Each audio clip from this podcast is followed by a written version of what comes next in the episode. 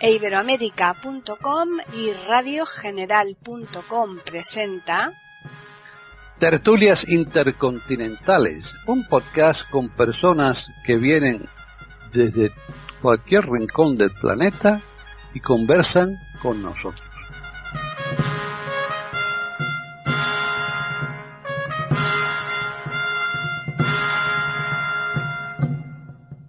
Bienvenidos otro día más a Tertulias Intercontinentales en iberoamérica.com. Soy Paqui Sánchez Galvarro y hoy me va a acompañar en la tertulia eh, la doctora René Escape, que ya está en Mendoza, en Argentina. Eh, más o menos yo creo que con un clima parecido, porque ellos, aunque están en otoño y nosotros en primavera, en realidad, pues eh, más o menos, más o menos andamos así, de con unos mm, graditos arriba, yo creo que más allí, pero lo cierto es que por lo menos eh, no tenemos ya ni un frío inmenso ni un calor terrible. ¿eh? ¿Qué tal, René? Hola Paquita, ¿qué tal? ¿Qué tal? Bienvenido a, a todos, o sea, al invitado que tenemos acá, eh, que ya lo vas a anunciar, y muchísimas gracias por haberme invitado a tertulias, a acompañarte, y es como tú dices, estoy eh, entrando en estamos en otoño acá en, Sudamérica y por supuesto acá en Argentina, con eh, una amplitud térmica, es decir, fría las noches, fría las mañanas y las tardes cálidas, pero no ese calor intenso del verano ni ese frío intenso del invierno que esperemos que se siga retardando por la circunstancia que estamos viviendo epidémica que ya todas las o sea, pandémica que todos la conocemos. Así que espero que sigamos nomás en esa tibieza vespertina o esa de la tarde, digamos. Claro. Eh, normalmente nosotros no tenemos problemas de contagio, puesto que estas grabaciones las hacemos vía Skype o bien a través del Zoom, que también está muy de moda ahora, sobre todo porque permite un número muchísimo más amplio de participantes y porque además de eso nos va a hablar después el invitado que tenemos nosotros que entre otras cosas es profesor y lógicamente ahora pues tiene que estar dando clases eh, mediante eh, estas charlas eh, a través de internet y eso pues no es lo mismo que cuando uno está en el aula con los propios alumnos y demás. Pero hoy tenemos con nosotros a Pedro Espada ya ha estado aquí en un par de ocasiones más en iberoamérica.com y él nos va a hablar precisamente del enneagrama porque él es un experto en este tema y aunque ya nos ha contado muchas cosas, pero siempre seguro que tenemos consultas para hacerle. Así que bienvenido, Pedro, ¿qué tal? Buenas tardes, no estoy nada de acuerdo. Nosotros estamos aquí para contagiar ideas. muy bien, muy bien. ser una emisión muy contagiosa. muy bien, eso está perfecto. si no contagiamos algo revolucionario, con todo lo que está cayendo, mal hacemos. Muy bien, y después tenemos a la doctora que como que nos, que nos cura el contagio, ¿no?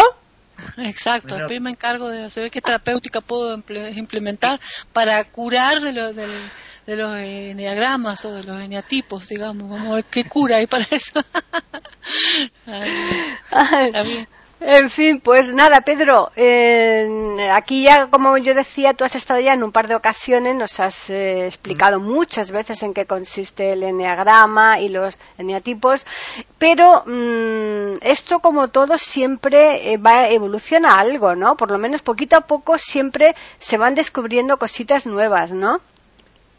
Bueno, afortunadamente hay muchísima gente interesándose por el eneagrama, tanto con el eneagrama, por el eneagrama como símbolo y todas las leyes matemáticas que encierra, como por los nueve tipos de personalidad, ¿no?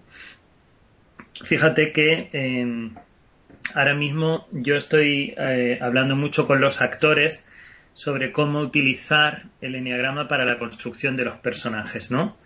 Como, como muchas veces el actor a la hora de tomar decisiones sobre cómo es ese personaje y por qué hace las cosas, porque el actor tiene el texto que le da el autor, ¿no? Y el director le marca pautas, pero tú tienes que saber exactamente que cuando le dices a otro personaje me quiero casar contigo, tienes que decidir por qué lo haces, ¿no? Entonces es una de las cosas que ahora estoy trabajando con ellas, ¿no? Pero, pero como digo, hay muchísima, muchísima gente acercándose al eneagrama y, cruzando la información de los eneatipos con otros campos de conocimiento, ¿no? Eh, hace poco también encontré en LinkedIn unas personas que habían diseñado como nueve perfiles de inversores en bolsa. Ajá, eh, Es cierto que hay mucho desarrollo.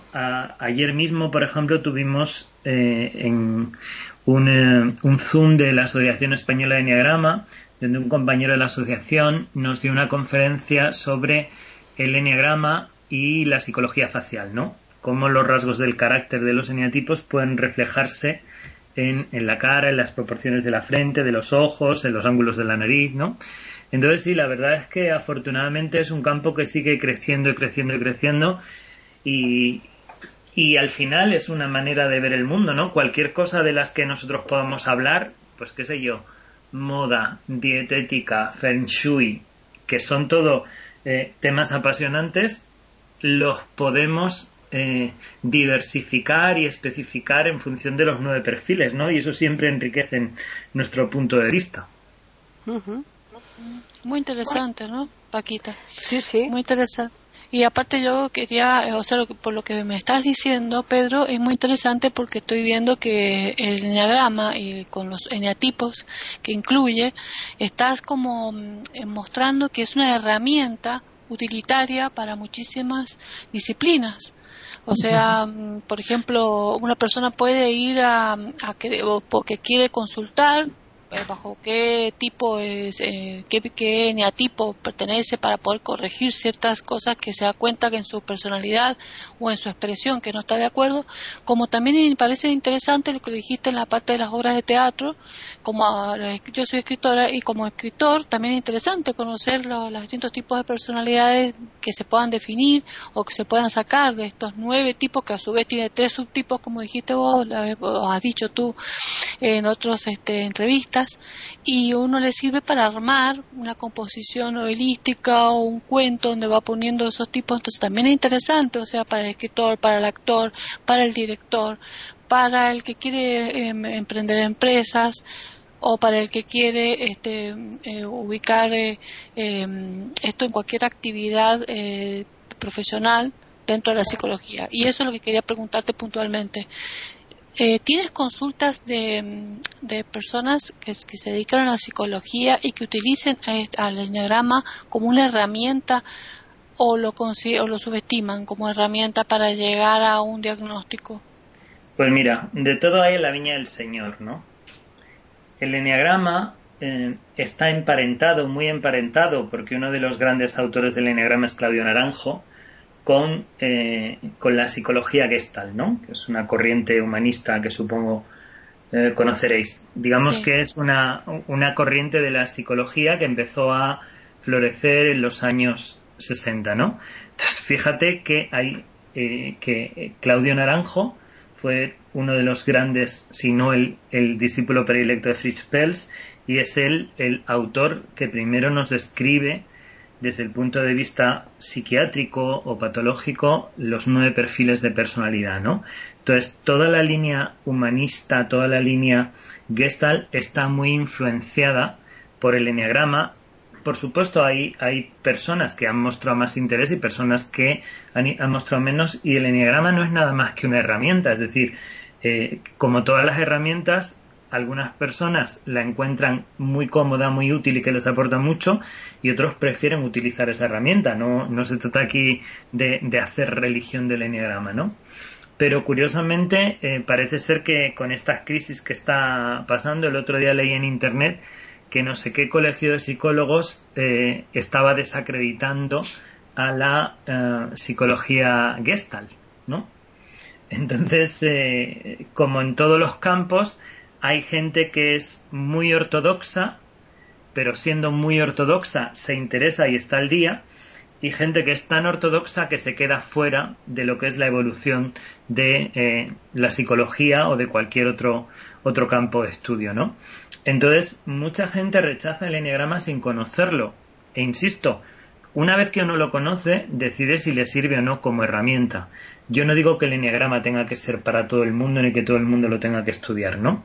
Pero es cierto que yo, yo soy formador, yo no soy terapeuta, pero como, eh, como, como doy clase, tengo muchos alumnos que sí que son psicólogos y que me dicen que es muy útil para ellos en la consulta. Básicamente porque te facilita el trabajo. Voy a poner un ejemplo, ¿no?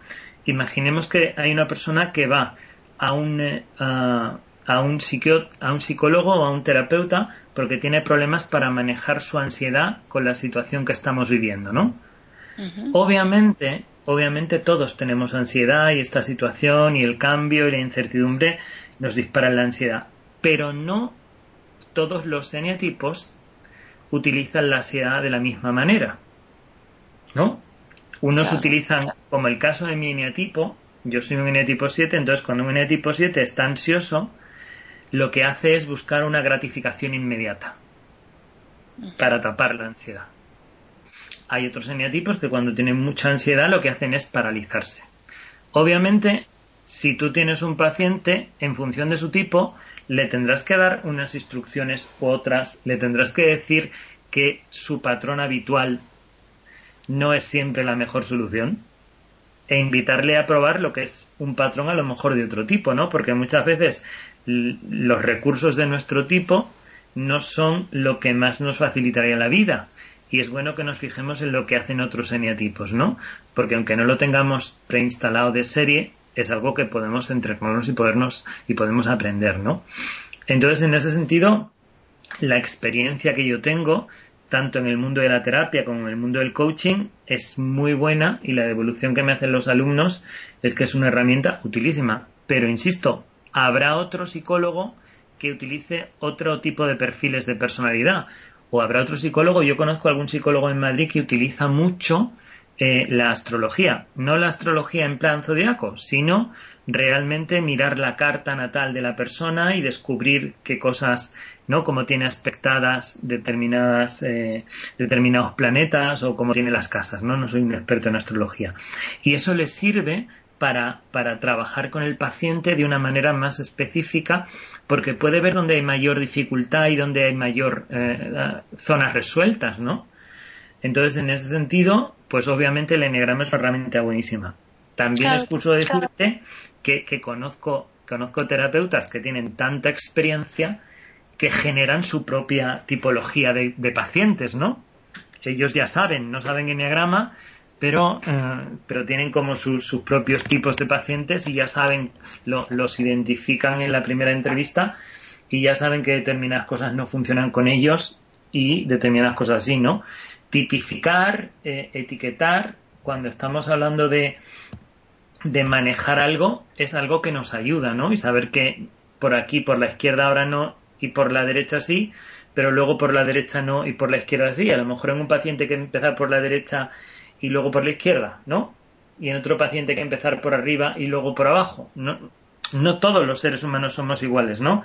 Pero el, el eh, clasificarnos en nueve categorías, sobre todo en nueve categorías que tienen que ver con nuestro mecanismo de adaptación al mundo, pues eh, nos va a ayudar a, resolver sus problemas y acompañar en los procesos, ¿no? Están escuchando tertulias intercontinentales en iberoamérica.com. Sí, pienso yo que ah, es lo mismo que ocurre con la medicina. Cuando la medicina únicamente es la medicina alopática y los profesionales se centran en eso y se cierran en ese tipo de terapéutica, tratamiento y diagnóstico y no quieren mirar un enfoque más holístico, eh, de la, de la, con técnicas, por ejemplo, orientales o con otro tipo de, terapias como la homeopatía y otro tipo de terapéuticas. Eh, y entonces ahí es donde pienso que el ser humano va fallando. Y un proceso evolutivo de la psicología sería igual. Es como que eh, la psicología convencional clásica, la de escuela, siempre toma a, la biotipo constitucional, como dijiste vos más temprano, recién, eh, con respecto a los rostros, al aspecto facial, eso apoya y ayuda al enneagrama para, para ver el tipo de los nueve tipos. Eh, también eh, se considera que el biotipo constitucional, la característica del rostro, la forma de la cabeza, la quiromancia, la astrología, este, y muchísimas, y este enneagrama también, por supuesto, será, entrará dentro de lo mismo, lo consideran como pseudociencias y, entonces lo descartan. Y yo pienso que un buen psicólogo debe ser abarcativo de todo, por supuesto, tendrá sus tendencias y sus preferencias, de acuerdo también a sus condiciones naturales, porque simpatizará con alguna de estas, eh, pero son ciencias, no las considero como pseudociencias, porque si ya tienen ya, ya tiene varios años, está, tiene sus probatorias, eh, encajarían dentro de los eh, biotipos clásicos de personalidades más estudiadas, pienso que debería la psicología tomarlo como algo importante. Ahora yo te quiero hacer otra pregunta, si me permite Paquita. Eh, ¿Cómo lo, se implementa esto en el, eh, ya sea en un consultorio, ya sea a través de eh, el, coach o lo que sea, cómo lo, lo, practica eh, a través de un interrogatorio, a través de un test, a través de, un cuestionario, cómo se lleva a cabo eh, y se arma el lineagrama del sujeto, del, del paciente, cliente o lo que quieras. Normalmente lo que nosotros recomendamos, lo que yo recomiendo es cualquier paciente o cualquier cliente que tú vas a tratar, tienes que tener una entrevista inicial con él para entender cuál es su dificultad y también cuál es el entorno donde se está produciendo esa dificultad, ¿no? ¿Qué tipo de, de personas están implicadas? Si es un tema de relación de pareja o influye la pareja o influye la familia o influye el entorno profesional, ¿no? Entonces, e, en esa entrevista nosotros tenemos como algunas preguntas clave que nos ayudan a ir descubriendo el tipo de la persona. A veces no es ni siquiera necesario decirle a la persona eres un tipo 5. Simplemente con eh, saber que es un tipo 5 uno puede ir dirigiendo la terapia, el proceso terapéutico, ir orientándolo hacia aquellos puntos que van a ser más facilitadores, más prácticos, ¿no? Y ni siquiera hace falta decírselo. A veces, pues tengo algunos compañeros mi compañera Victoria Cadarso, que aparte de ser una espléndida profesora de Enneagrama, es una espléndida terapeuta, que ella muchas veces lo que dice es que eh, en un grupo de Enneagrama, una vez que se, se ubican las cosas, eh, normalmente se avanza mucho más que en una terapia individual, ¿no? Porque se, uno, al ver otras personas que también tienen dificultades, digamos que eh, se normaliza, ¿no? Se deja de sentir extraterrestre, ay, yo no sé manejar la ansiedad, ¿no? Se encuentra con personas que no saben manejar la ansiedad, pero que su, su, la dificultad para manejarla no es la misma que la suya, porque son de otro neotipo, ¿no? Entonces, el poner en común las dificultades y el poner en común los recursos, Victoria sostiene que muchas veces hace que eso sea mucho más rápido y más eficaz que la terapia. No, no lo sé. Existen test obviamente tenemos test, yo tengo un test desarrollado que se llama el Test, lineatest.com, pero que siempre tenemos la dificultad de si una persona responde la verdad o lo que cree que es verdad, si respondemos con cómo somos o respondemos con cómo nos gustaría ser, ¿no? Y todos los seres humanos tenemos puntos ciegos. Hay cosas nuestras que no queremos ver, ¿no? Por eso los test nos sirven para orientarnos, pero yo nunca diría que son definitivos, ¿no? En cualquier caso, yo te diría que, eh, por lo que yo sé y por lo que me cuentan los terapeutas, al final, lo que es verdaderamente importante es el, el, paciente, el cliente y su proceso, ¿no? Entonces, en tanto en cuanto se pueden apoyar bien en la herramienta, la utilizan y si no, pues eh, utilizan un proceso terapéutico que es un poco más largo, pero que va cubriendo todos los aspectos de, de, de las dificultades de la persona. En uno se trabaja más y en otro se trabaja menos. ¿Hay algún eneatipo que sea peor que el otro? ¿O son todos iguales? ¿Es mejor ser rubia, morena, pelirroja, castaña? Pregunto. No, no, no, yo eh, es que digo, a lo mejor puede ser que por las características que, que tenga una persona para encuadrarla en un eh, pues Hmm. Eh, quiero decir, yo te respondo con, con, algo que es muy cotidiano. Es decir, hmm. igual que todos nosotros tenemos un eneatipo, hmm. todos nosotros tenemos un color de pelo. Ya. ¿Es mejor uno u otro?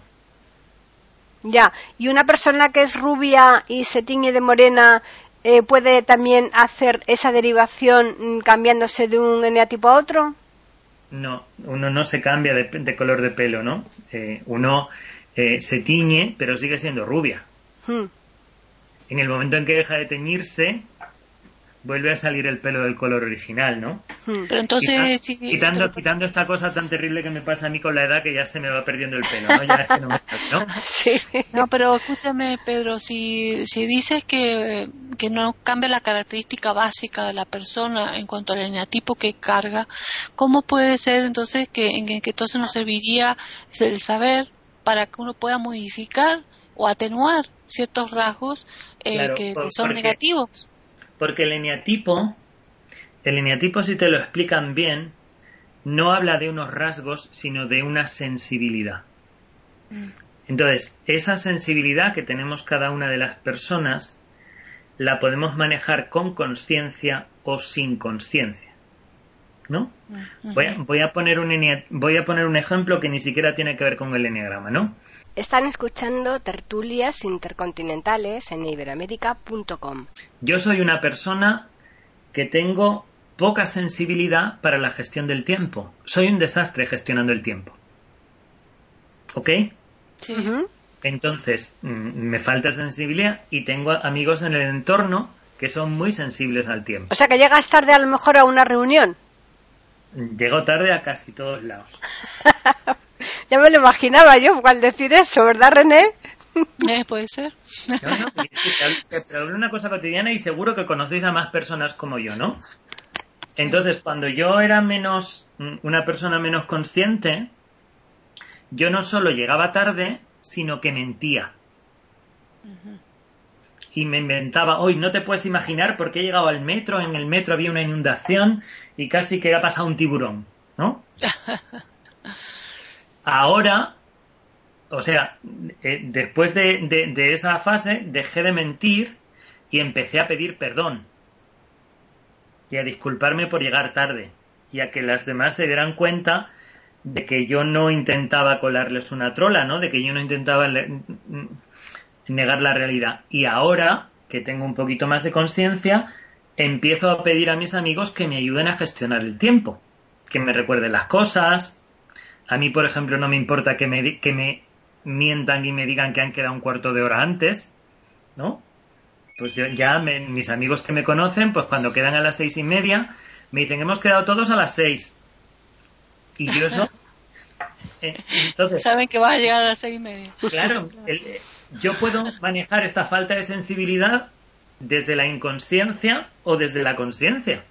Y de eso de, eso es de lo que nos hablan los eneatipos, ¿no? De aprender a manejar con conciencia nuestra sensibilidad para en vez de estar en modo defensivo, estar en modo creativo.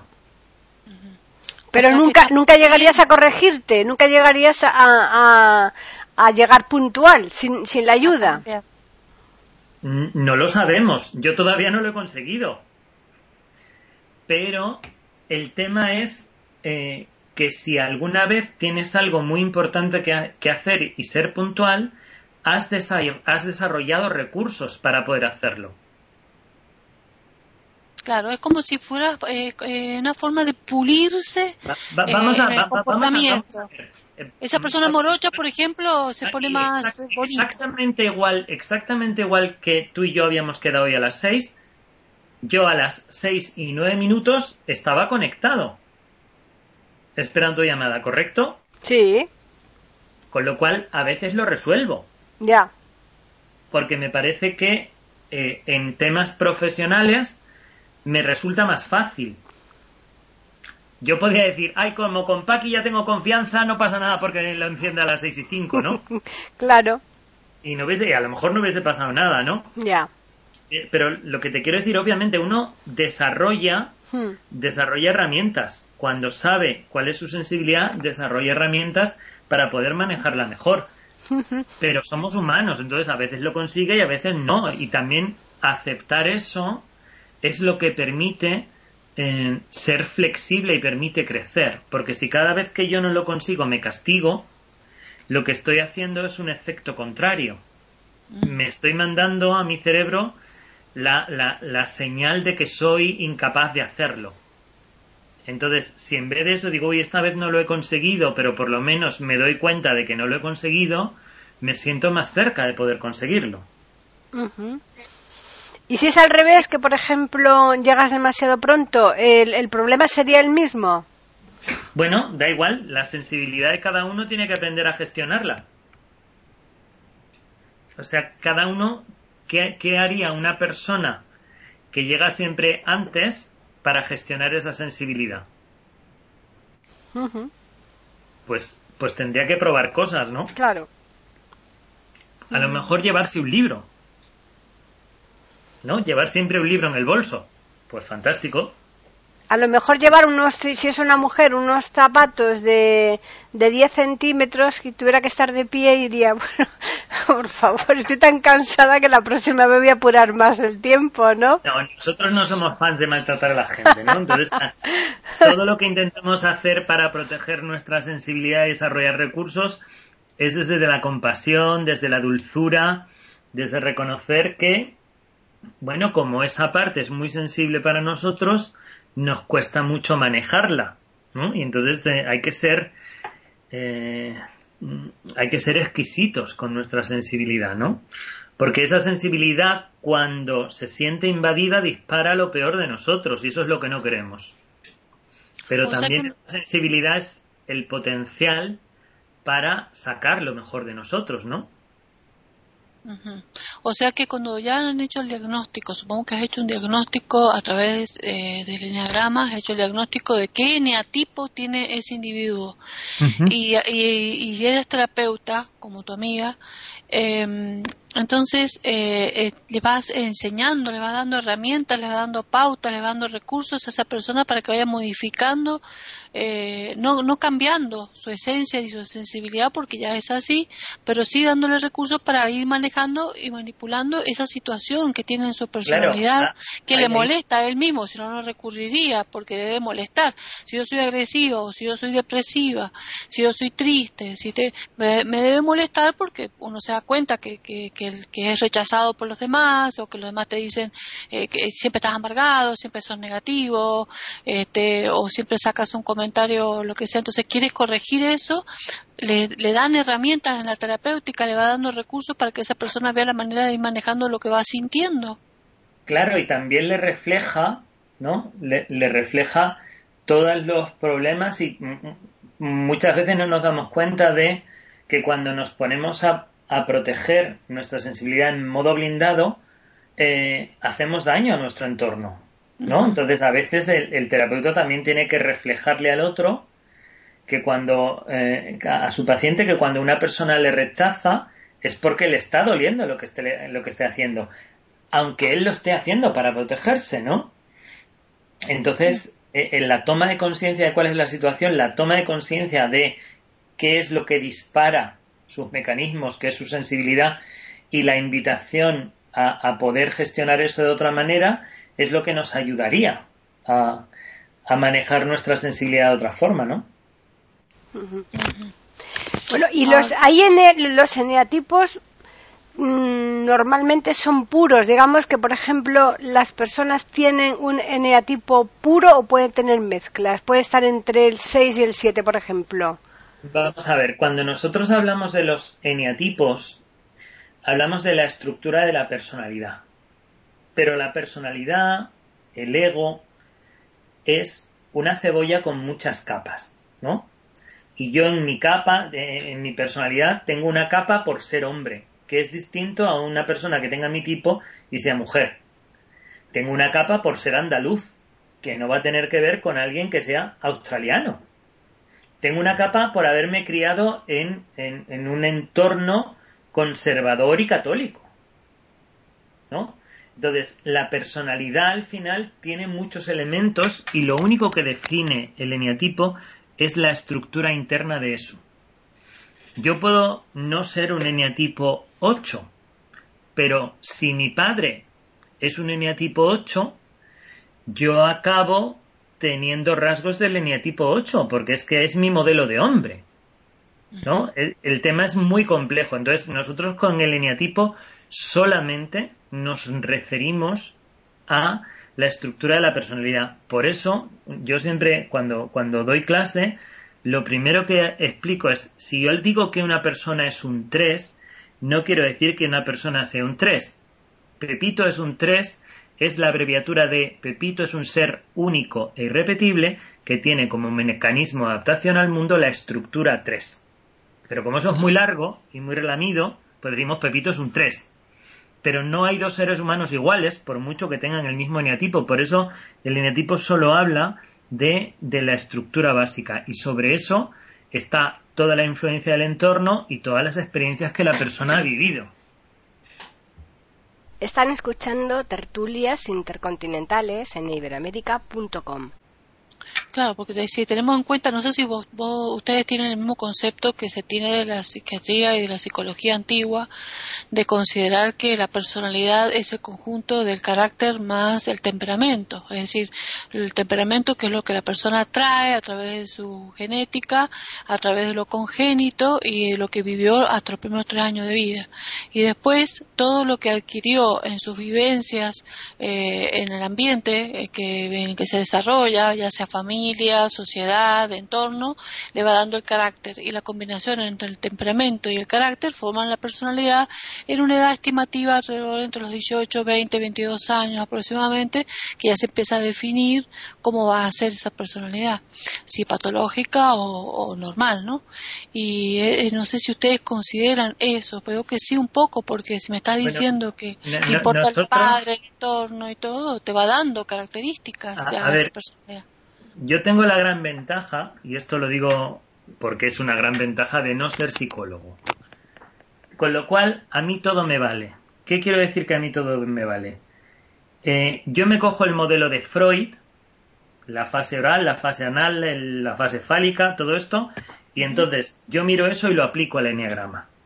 Entonces, los tipos 7 desde el modelo de Freud viven en la fase oral. Luego me cojo la teoría de las relaciones objetales, y la, la mezclo con el enneagrama, que esto es algo que hicieron Don Riso y, y Russ Hudson, ¿no? Y entonces descubro que el, el eneatipo 7 es un eneatipo de frustración, una relación objetal de frustración. Entonces yo voy cogiendo todos los modelos y todo eso, cualquier modelo que esté más basado en el temperamento o esté más basado en, en otro tipo de, de teorías sobre el origen de la personalidad, yo lo incorporo al enegrama. Entonces, a mí lo que me interesa como siete es entender lo que significa, que para mí fue más importante la fase oral, y cómo puedo trabajarlo. ¿Qué significa ser un eneatipo de frustración y cómo trabajarlo?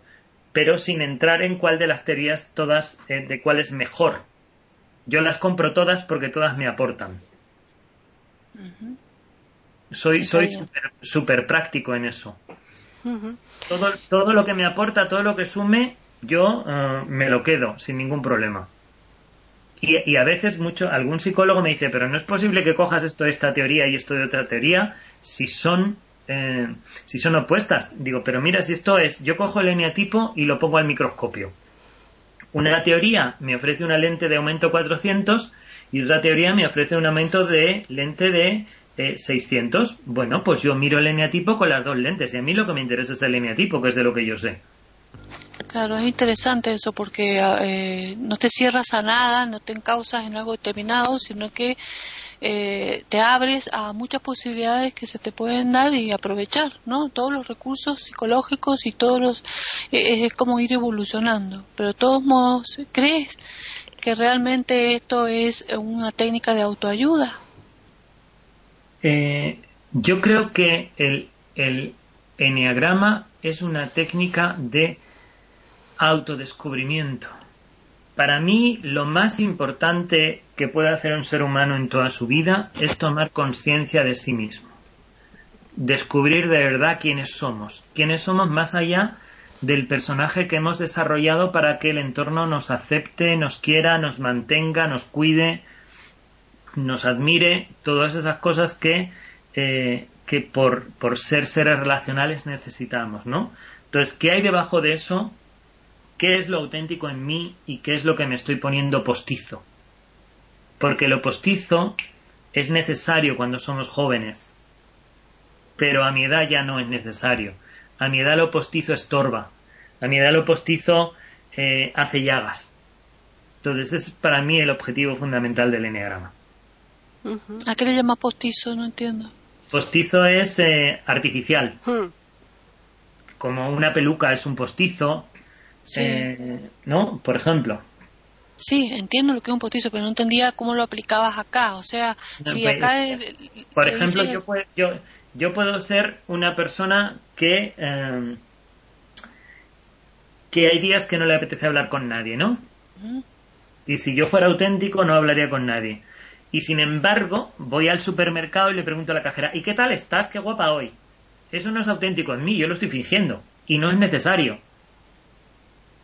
Una cosa es ser educado y decir buenos días y otra cosa es querer ser simpático, ¿no? Ya. Entonces, esa simpatía que yo me pongo ese día, que no me apetece hablar con nadie, es postiza, no es auténtica. Y entonces luego llego a mi casa y digo, qué idiota eres.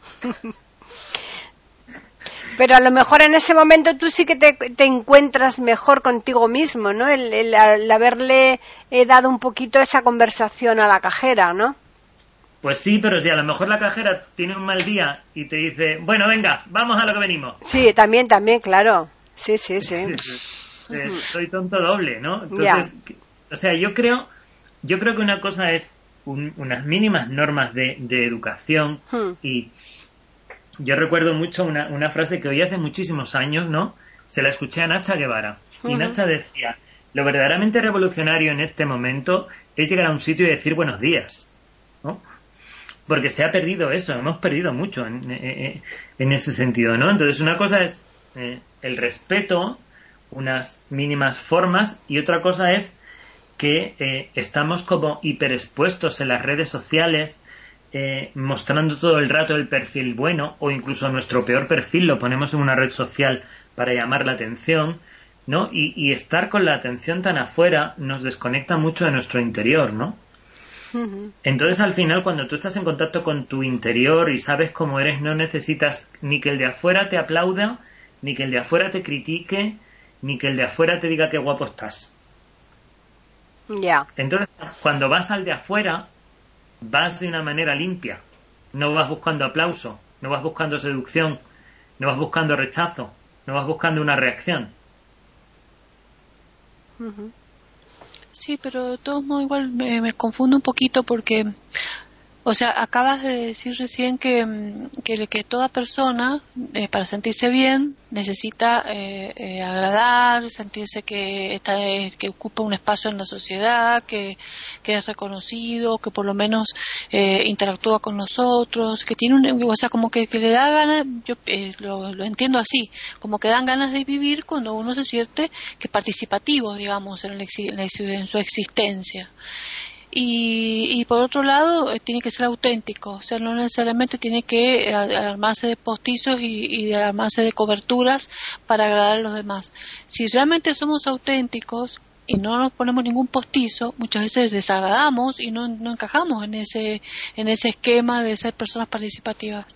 Hay veces que uno se siente mal porque le ocurrieron muchas cosas que fueron defectuosas en el día, eh, qué sé yo, eh, que alguien te gritó, o que te accidentaste, o que este, te llegó una, un, un- un impuesto muy caro que no esperabas, o te llegó una tarjeta de crédito de una compra que no habías hecho, cosas que estaban poniendo en mal humor, y no por eso, para agradar a los demás, voy a salir acá y voy a sonreírle a todo el mundo para sentirme bien, que estoy en sociedad. No, tengo cara, mala cara y la tengo.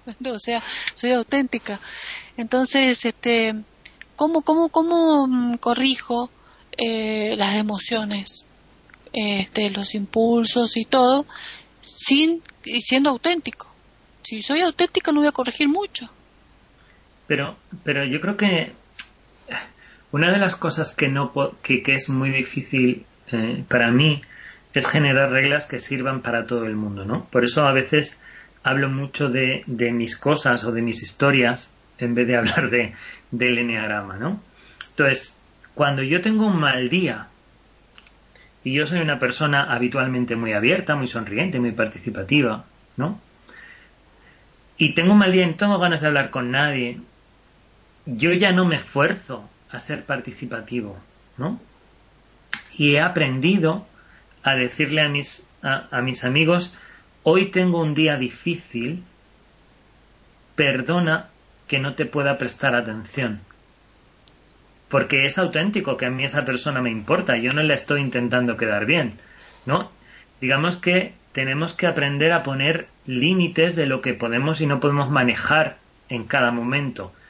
A veces yo puedo hacer un esfuerzo, pero yo puedo hacer un esfuerzo consciente porque me importa esa persona, ¿no? Y a lo mejor eh, llevar un día a mi sobrina al cine, un día que no me apetece nada ir al cine porque es una niña y, y, le apetece mucho ver su película favorita, ¿no? Entonces la regla no es lo que tengo que hacer, es de verdad yo, ¿por qué estoy haciendo esto? ¿No? Entonces, mm, e, es, de verdad ser, asertivo. Muy, muy, transparente por dentro, ¿no? Entonces, a veces uno acepta acomodarse al entorno pero lo que no podemos hacer es lo que hacemos los humanos habitualmente, que es me acomodo al entorno, el entorno no sabe lo que me está pasando y luego le echo en cara al entorno que no me ha prestado atención. Claro, la verdad. ¿No? Entonces es mejor decir, mira, oye, hoy tengo un día difícil, voy a intentar estar con vosotros, pero si veo que no puedo, me voy a casa, ¿vale? Y hasta ahí puedo, puedo leer. Eso es un, un ejemplo, ¿eh? No quiero, insisto, no, es, no es para nada mi idea dar reglas porque creo que cada uno tiene que en este sentido generar sus propias reglas en función de cómo se siente, ¿no? Pues sí. Entonces otras veces decides, pues no, me voy a quedar porque es el cumpleaños de mi mejor amigo. Y si decides quedarte, chico, esfuérzate por poner buena cara. Porque si no quieres poner buena cara, es mejor que te vayas. Claro. Pero si tú lo decides, que eres el que sabe lo que está pasando dentro, no esperes que nadie se comporte contigo de otra manera que de la forma que, te estás mostrando. O sea, de alguna manera, eh, es un la conciencia es siempre un ejercicio de responsabilidad. Pedro, ¿y las personas que realmente quieran eh, conocer más en profundidad todo este tema ¿no? del enneagrama y, con, y saber perfectamente eh, en qué situación está cada uno, cómo puede un poco mejorar, corregirse y tal. Eh, ¿Tú ahí qué le dirías? Porque hay cursos, hay, hay mm, por supuesto, terapeutas, hay de todo, pero eh, ¿cómo la gente que no lo conozca, cómo llegarían a todos ellos? Bueno, yo creo que cada uno tiene que eh, seguir su propio camino en esto, ¿no? Hmm. Entonces, eh, YouTube está lleno de vídeos hablando de Enneagrama y de los tipos. el, mercado está lleno de libros, ¿no? Es, e, una primera entrada, ¿no? Para conocer un poco de, qué va el sistema. Pero uh, tenemos una dificultad normalmente en, todo el tema del, crecimiento personal con el lenguaje. ¿Por qué digo esto? Porque mm, yo podría decir, a ver, todos queremos la paz, ¿correcto? ¿Vosotros queréis la paz? Sí, más bien. Claro, por supuesto. Claro, pero, la palabra paz, que parece que todos queremos lo mismo, no significa lo mismo. Porque hay personas que consideran que la paz es que todos sus enemigos estén muertos. Oh, claro. Hmm. Entonces, entonces, para de verdad poder entender los geniatipos, más allá del lenguaje, necesitamos un profesor, necesitamos un taller, necesitamos el encuentro con otras personas, necesitamos disfrutar de la diferencia. Entonces, habrá gente que vea muchos vídeos y lea libros antes de ir a un taller. Habrá gente que vaya a un taller antes de leer libros. El enneagrama se aprende realmente en grupo.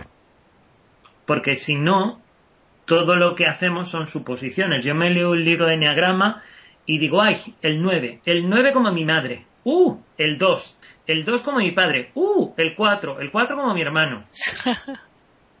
Pero todo eso es mi fantasía. Yo necesito escuchar a un 4 hablando de su 4, a un 9 hablando de su 9, a un 2 hablando de su 2, para entender qué es un 2 por dentro, un 4 por dentro o un 9 por dentro. Entonces, el trabajo del profesor de Enneagrama es facilitar ese encuentro y ese intercambio de ideas y esa experiencia grupal que es donde de verdad entendemos y donde vemos la dimensión humana y, que el 4 sufre por ser 4 cuando hace cuatradas y que el 2 sufre cuando hace dosadas y que el 9 sufre cuando hace nuevadas, ¿no? Eso es lo que realmente nos ayuda a entender que esto habla de cómo un ser humano intenta proteger su sensibilidad ante un entorno que no la entiende, que no la comparte o que tiene sensibilidades distintas, ¿no? Entonces, al final, para mí, eh, eh, el aprendizaje auténtico y completo del enneagrama, sin querer quitar ningún valor a ninguno de los libros, que son muy útiles, sin querer quitar valor a ninguno de los vídeos de YouTube, a la mayoría de los vídeos de YouTube, porque algunos debo reconocer que sí, que le quitaría valor, si soy honesto, eh, es el, encuentro personal con un profesor y, y, yo ahí siempre recomiendo que lo que mejor funciona es el boca a boca, ¿no? Yo creo que a mí, más allá de que yo en algún momento haga una conferencia, escriba un artículo, esté en medios de, comunicación como este, eh, a mí lo que me trae alumnos es un alumno satisfecho. Un alumno satisfecho trae tres. Y trae tres porque el entorno ve el cambio en la persona. Y entonces yo quiero lo que tiene mi amigo Pepito. Yo quiero ese curso porque a Pepito ha cambiado. Y eso es lo que hace que la gente venga a los talleres. El, el, el mundo del crecimiento personal está lleno de promesas milagrosas de ven que te voy a cambiar la vida en 24 horas. Como, Eso como en los regímenes, ¿no? Adelgazas 10 kilos sin, comiendo todo en dos días, ¿no? Y, y el enneagrama, el enneagrama, una de sus limitaciones es que es una herramienta para toda la vida. Yo toda la vida voy a estar aprendiendo cosas sobre cómo manejar mi sensibilidad porque obviamente mis circunstancias, mi entorno, mi cuerpo, todo va cambiando, con lo cual tengo que adaptarme a las nuevas condiciones, ¿no? Y mi personalidad, mi ego, es más rápido que yo, porque como es un mecanismo biológico adaptativo, funciona sin tener que pensar. Entonces, el enneagrama es una herramienta para toda la vida, que cada uno inicie su camino por donde considere más oportuno que cada uno cuando decida buscar un profesor intente encontrar uno que tenga referencias y desconfiad siempre de los que prometen milagros de que vas a conocer tu eneatipo y entonces ya en un fin de semana vas a cambiar tu vida. Ya, Nadie cambia su vida en un mm. fin de semana. es, verdad, que en un fin de semana puede haber una toma de conciencia muy grande y muy significativa. Pero no más allá yo tengo dudas con respecto a cómo es la cuestión. Si, si haces un taller y tienes alumnos que asisten al taller, eso eh, le dictas a todos en general y cada uno va descubriendo solo a qué neatipo pertenece y, o, y después porque no haces terapéutica dijiste. No no el ejemplo que pone haces docencia. Entonces cómo cómo cómo lo manejarían las personas el, amigo el ejemplo que pone mi amiga Concha Moreno es el ejemplo del pijama no yo saco nueve pijamas. Entonces, saco un pijama y digo, mirad, este pijama es un pijama de una pieza con cremallera. Y entonces tiene las mangas así, tiene el cuello así, tiene no sé qué, ¿no? Y entonces la gente se lo prueba. Y la gente dice, uy, yo aquí no entro. Pues yo en este neatipo ya tengo claro que no soy. Y hay gente, uy, pues yo no sé si soy. Y entonces yo les digo, pues a mí me parece que no te abrocha bien. Pues a mí me parece que sí, que te ajusta bastante bien, ¿no? Sacamos otro pijama, sacamos este pijama, resulta que es de dos piezas y no tiene eh, nada, es elástico. La gente se lo prueba. Sacamos un pijama que es de tres piezas con botones. Y cuando nos probamos los nueve pijamas, pues la gente se queda con la sensación de que uno es el que mejor le queda, el que mejor le encaja, el que mejor se ajusta, o a lo mejor dos, ¿no? Entonces yo les ayudo a ver cuál de los dos le queda mejor pero, pero tal y como trabajamos con el código ético de la Asociación Internacional del Enneagrama, nuestro trabajo es ayudar a la gente a descubrir lo que es, no diagnosticar. Por eso se que, si en terapia yo diagnostico, me callo el diagnóstico. Bien. Ah. ¿Por qué? Porque el poder que tiene el enneagrama cuando la persona es la que decide que ese es su tipo, ya no hay, acabaron las resistencias si yo, sin conocerte, digo, René, pues yo a mí me parece que tú eres una 8. De repente aparecen un montón de resistencias, porque lo que me dice, bueno, este tío está opinando sin conocerme. Y aunque yo tenga razón, no es lo mismo que si yo te invito a probarte el pijama 8 y tú te lo ves en un espejo. el, poder que tiene eso, eh, las, las, eh, cualquier excusa que te puedas poner desaparecen. ¿Por qué? Porque estás tú ahí con el pijama. Bueno, y entonces tú los cursos, ¿dónde los das, Pedro? Pues mira, yo ahora mismo estoy dando cursos eh, en Madrid y en Marbella, de manera habitual. O sea, de manera habitual, programas largos de una clase una vez al mes. Voy de vez en cuando a Bogotá, voy de vez en cuando a Oslo y este verano tenía previsto empezar a trabajar en Lisboa, que no sé si vamos a poder mantenerlo o no, porque es en verano, o vamos a tener que retrasarlo. Y vamos, yo estoy encantado de que me inviten a cualquier sitio. Si yo disfruto muchísimo dando clases, es lo que más hecho de menos.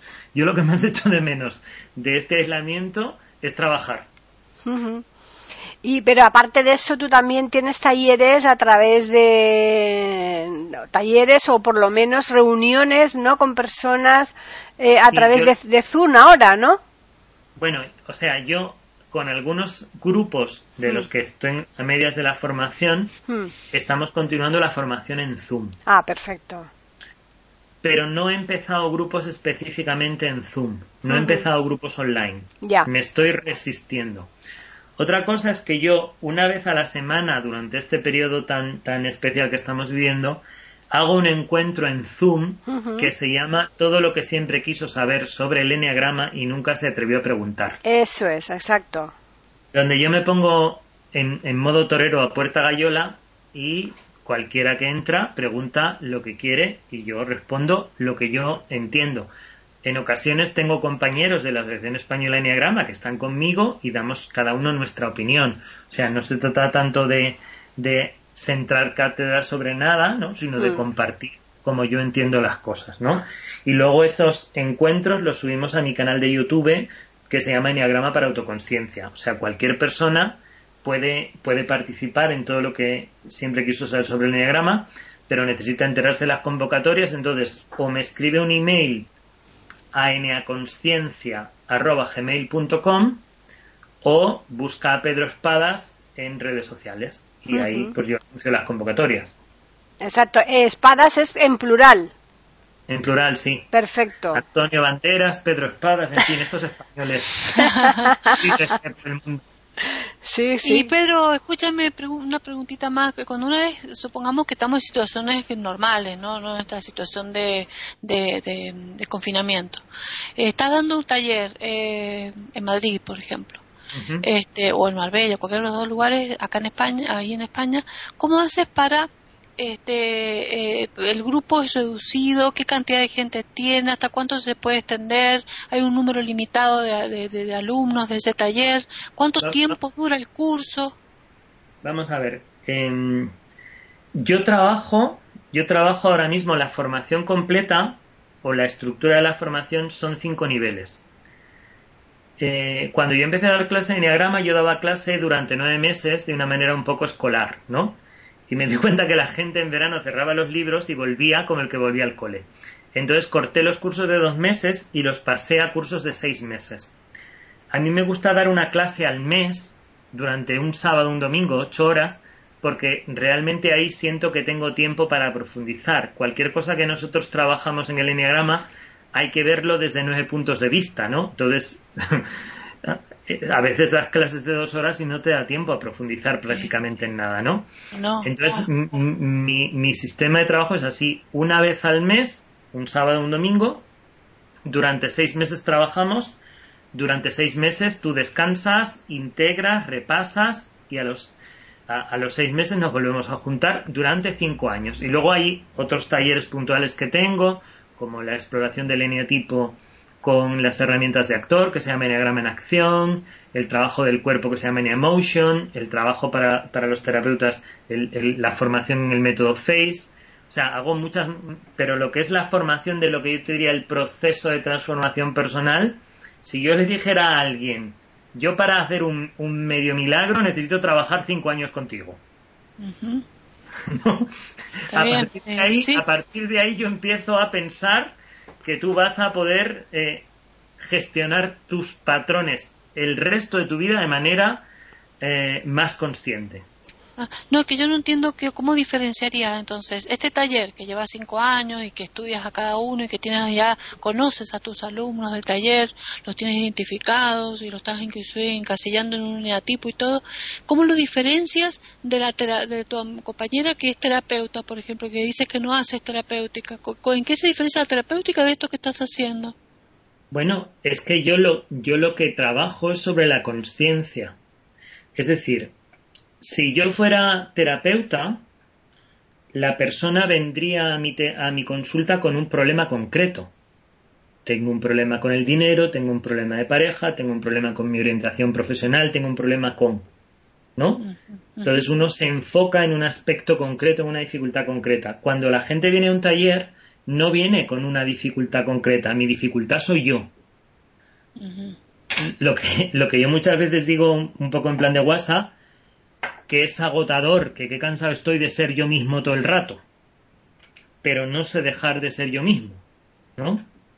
Entonces, lo que yo vengo a trabajar al taller soy yo, con todos mis patrones, con, con, todo lo que mi eneatipo me facilita y me dificulta en mi vida normal. Más complejo, más complejo me parece. Claro, claro. muchas aristas. Por eso, entonces, el primer nivel el primer nivel se llama ego descubrimiento. En el primer nivel nosotros lo único que hacemos es describir todos los mecanismos del ego para cada uno de los nueve tipos. ¿Ok? Y después la gente se va a descansar o a trabajar o a integrar durante seis meses. Y después empezamos tres cursos, tres talleres, tres niveles específicos, donde yo empiezo a proponer cambios. Para proponer cambios, la gente primero tiene que tomar conciencia de sus patrones y las dificultades de sus patrones. Entonces, el, primer, el primero de estos tres, que es en realidad el segundo nivel, se llama identidad instintiva, donde yo propongo cambios, donde propongo transformación sobre la relación que tenemos con nuestro cuerpo y con nuestras necesidades básicas. El segundo nivel se llama identidad relacional y yo trabajo sobre las relaciones, las relaciones que tengo conmigo mismo, con mi pareja, con mi familia, en el trabajo, todo tipo de relaciones. En el tercer nivel, o sea, en el tercero de estos talleres, que es el cuarto nivel, que se llama identidad mental, yo trabajo mis patrones, mi sistema de creencias limitantes y una cosa que llamamos el crítico interno, ¿no? que es la voz de Pepito Grillo que cada uno de los eneatipos tiene en la cabeza diciéndole lo que está bien y lo que está mal. Y después de trabajar sobre estos mm, tres aspectos que en realidad son lo que en el enneagrama se llaman los tres centros y la neurociencia llama los tres cerebros, la relación conmigo con mi cuerpo es el cerebro reptiliano, las relaciones son el sistema límbico y el corte este es el, sistema del centro mental. Entonces yo hago un, un trabajo que se llama integración que tiene que ver con reconocer cómo las nueve energías están presentes en mí y puedo aprender a expresarlas. O sea, eso sería el ciclo de los cinco niveles.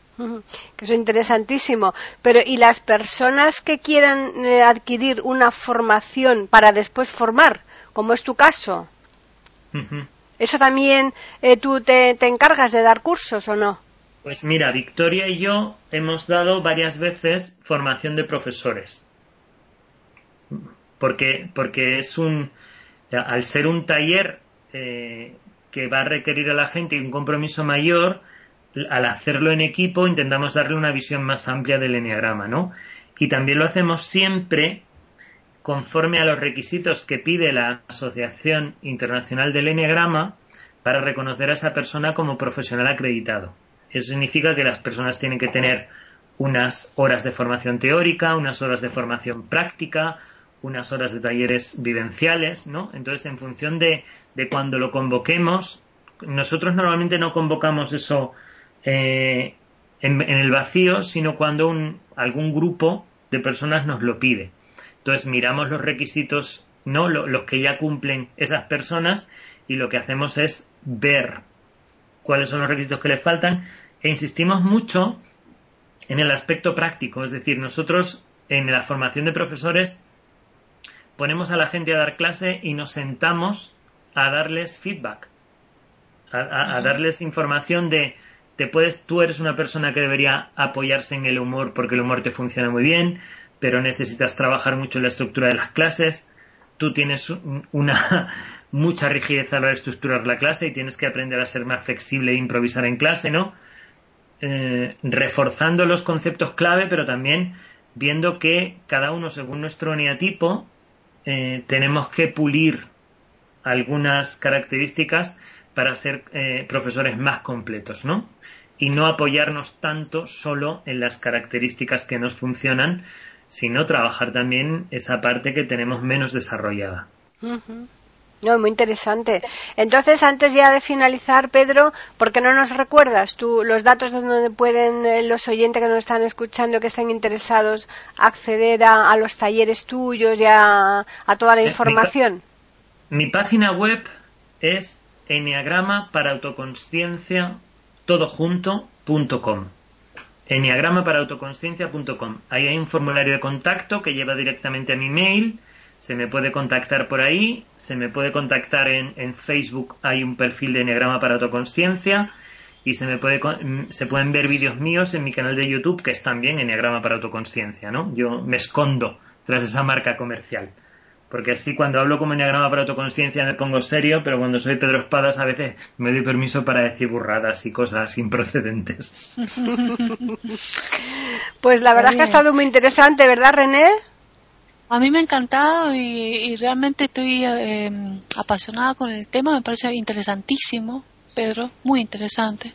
Muchas gracias. Y, me parece una, muy interesante y me parece muy profundo, me parece una herramienta buenísima para la psicología, la verdad, extraordinaria. Eh, y me parece muy veraz, ¿no? Porque por la forma que lo profesional con que lo manejan. Pero lo que me llama la atención es que seas tan polifacético en otras actividades cuando esto ya tendría que absorberte la vida entera no entiendo cómo puedes dedicarte a otro tipo de cosas cuando esto es tan absorbente, ¿no? Y trabajar con, con la gente, no sé, los grupos, por eso no me dijiste cuánto, cuántas este, integrantes pueden haber en ah. cada taller. Sí, perdón, perdona, no te contesté eso. No, yo normalmente no trabajo con más de 12, 14 personas. Y ya es demasiado, porque imagínate durante cinco años. Claro, pero, pero, pero fíjate que lo que estás diciendo es súper interesante, porque precisamente porque este trabajo es muy demandante, necesito hacer otras cosas. Ajá. Como para salir un poco del, del foco, digamos. claro, porque si yo estuviera todo el día, todo el día, dando clase de enneagrama, acabaría zumbado. porque, porque cuando tú estás en clase tienes que estar muy abierto, muy disponible, con la clase muy bien preparada desde el punto de vista teórico, pero dispuesto a abrir el, espacio para que cualquiera de los alumnos hable de lo suyo, generar un entorno de no juicio, permitir que los demás opinen sin juzgar, eh, sostener todo eso con la información del eneagrama. O sea, es, un trabajo que, que, consume mucha energía y entonces yo necesito hacer otras cosas porque, o sea, yo doy clases los fines de semana porque no podría hacer yo esto todos los días ocho horas entre semana, no podría. No, claro, imposible. imposible. igual, que un terapeuta puede atender un número de pacientes al día, ¿no? Y hay un momento donde ya no puede más si tú de verdad estás 100% en lo que haces, ¿no? Claro. aparte me imagino que por más que eh, lo haces una vez al mes este, con el grupo, ese fin de semana, igual imagino que durante ese, intermedio eh, analizarás un poco, repasarás eh, lo que has visto con, con, los alumnos para poderte volver a familiarizar con ellos, sobre todo en el primer nivel, hasta que después ya los conoces y vas trabajando los otros tres niveles para llegar después al, quinto. Pero no, no, no, creas, la, la, la, el trabajo que yo hago tiene mucho que ver con, el, con lo que surge en el presente, ¿no? Mm, Entonces, sí, o sea, hay una estructura que se propone, ¿no?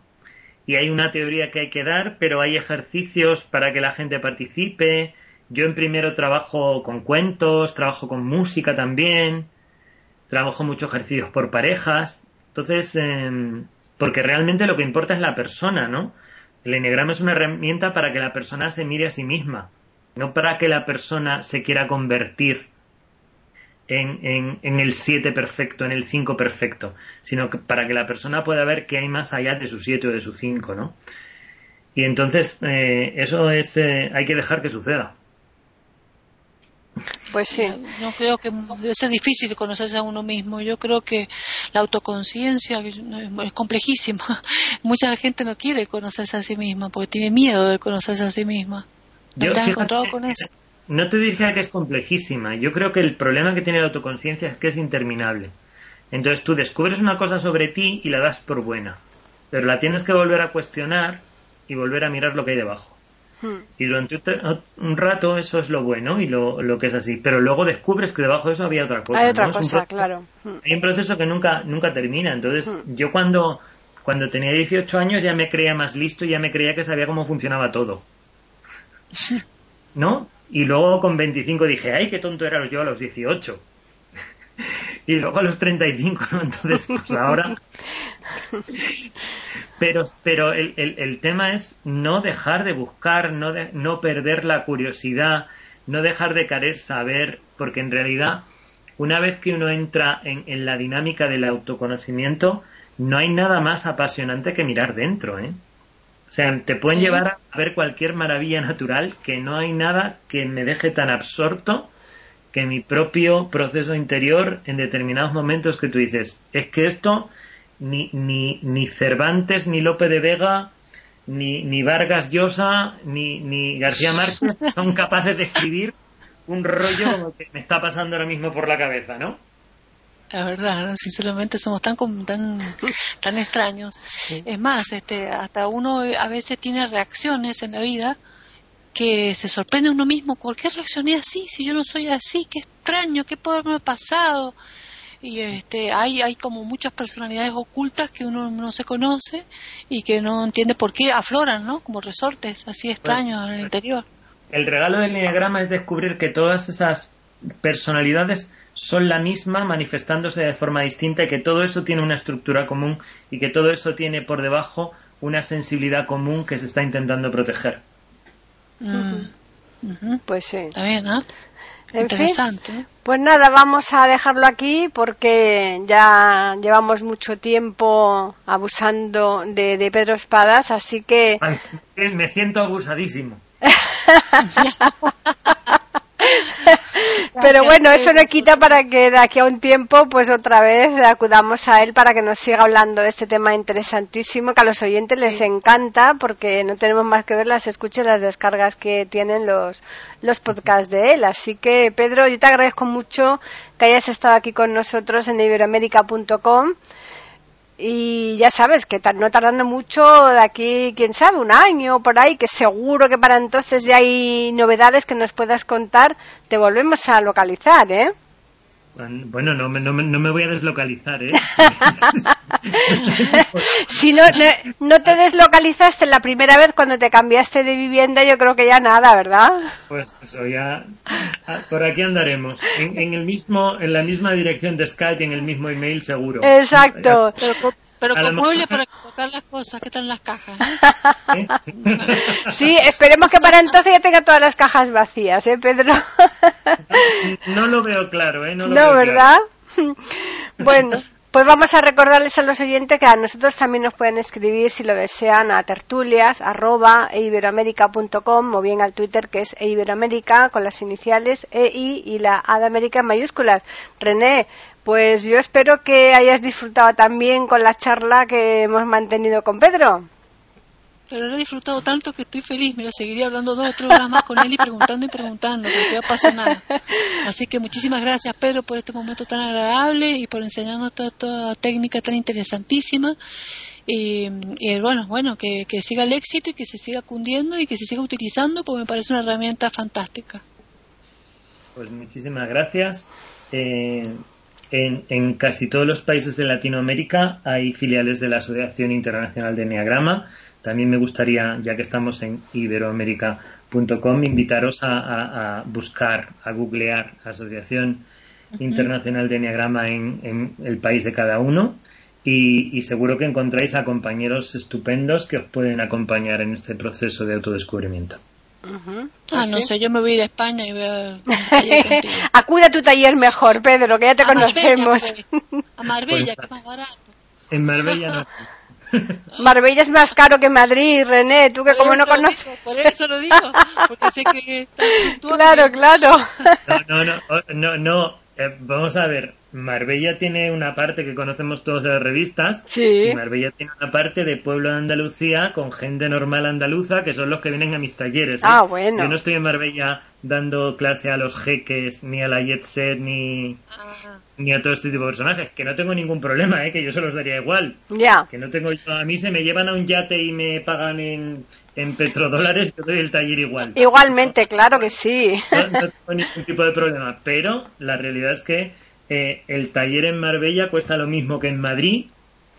Y tengo aquí allí un equipo de personas estupendos que se llaman Avatar Psicólogos, que lo organizan y que también son, son varios psicólogos que, que están empezando a, a usar el negrama con sus pacientes. Y, es una cosa muchísimo más eh, normal de, de el estereotipo que tenemos de, de Marbella y de Puerto Banús y de todas estas cosas. Mm, Muy bien, muy bien. Pues nada, a los oyentes recordarles que les esperamos aquí el próximo lunes nuevamente en iberoamérica.com para ofrecerles una nueva tertulia intercontinental.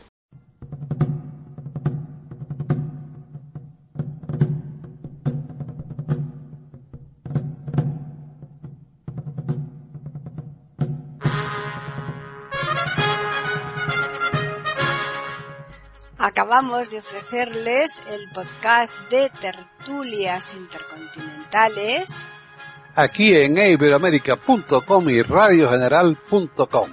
Regresen la semana que viene para un nuevo episodio. Hasta la próxima semana.